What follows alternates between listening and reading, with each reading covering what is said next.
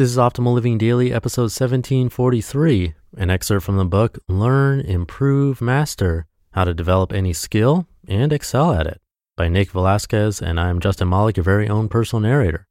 Happy Friday and welcome to an award winning podcast where blogs are narrated to you for free with permission from the websites, sometimes book excerpts too, like today. I'll tell you about the author right after the reading. So for now, let's get right to the excerpt and start optimizing your life. An excerpt from the book Learn, Improve, Master How to Develop Any Skill and Excel at It by Nick Velasquez.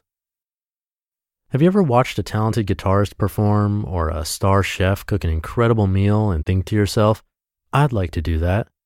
We're drawn to learn a new skill, but most of the time our motivation stems from seeing the work or performance of those who are great at it.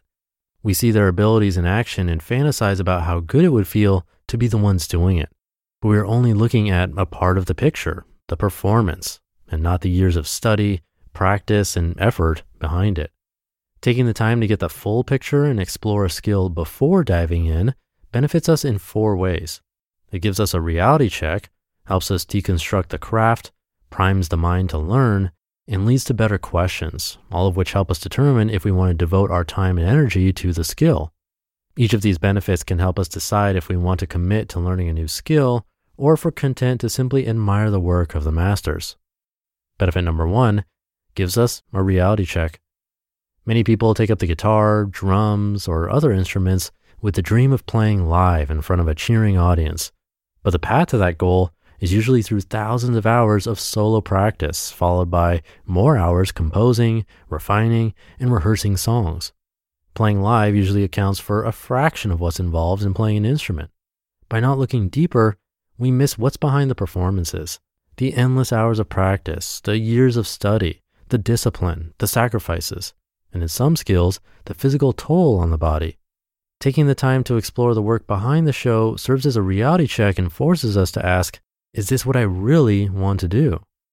This reality check can be demotivating as we may realize our chosen craft is not what we were looking for or that we don't want to do the practice it requires. But knowing what the skill is about, how it's practiced, and where it can take us could also make it more appealing. The point is, we need to explore it to find out. Benefit number two helps us deconstruct the skill. Exploration is also a way to discover the different parts that make up the craft. There are these sub skills, techniques, and principles that comprise it. Learning to play the guitar, for example, involves music theory, scales, chords, picking technique, and left hander finger dexterity, among other things. And those parts have subparts in turn. Scales are divided into major, minor, pentatonic, and so on. We need to deconstruct our chosen skill and become familiar with the different elements involved. Doing so will help us develop a better plan for which ones to focus on, in what order, and how to approach them. There's a lot to learn in a craft, and if we don't break it down and focus on what matters most at a given moment, we'll drown in its magnitude. Benefit number three primes the mind to learn. Exploration brings perspective, context, and purpose to the day to day learning and practice, the grind, and how they fit into the overall craft. When we see the big picture, it's easier to stay motivated and internalize the smaller pieces and sub skills. Let's take rock climbing, for instance. Rope work and tying knots are an important part of the sport, but if we start learning those parts without knowing their role, the information remains abstract and hard to memorize, or even boring. It's when we understand their use and how they fit into rock climbing, when we see the context and purpose around them, that we become engaged and prime our mind to learn them. Benefit number four leads to better questions. Lastly, exploration allows us to ask better, more specific questions about the skill because we know what to ask about. If we are delving into writing and ask, How do I become a good writer?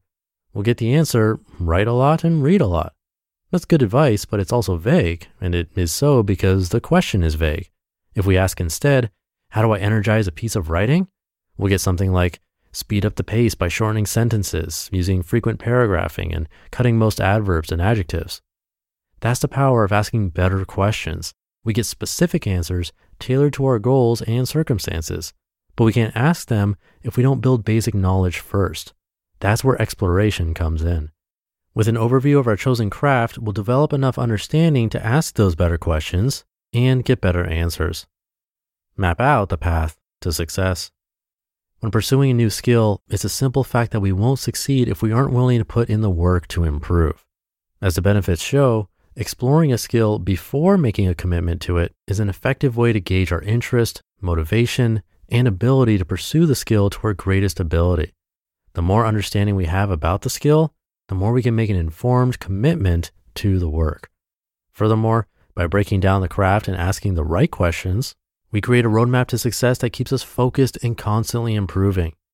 Understand what we're getting into and what it takes to succeed, and we'll have fewer unpleasant surprises along the way to mastery.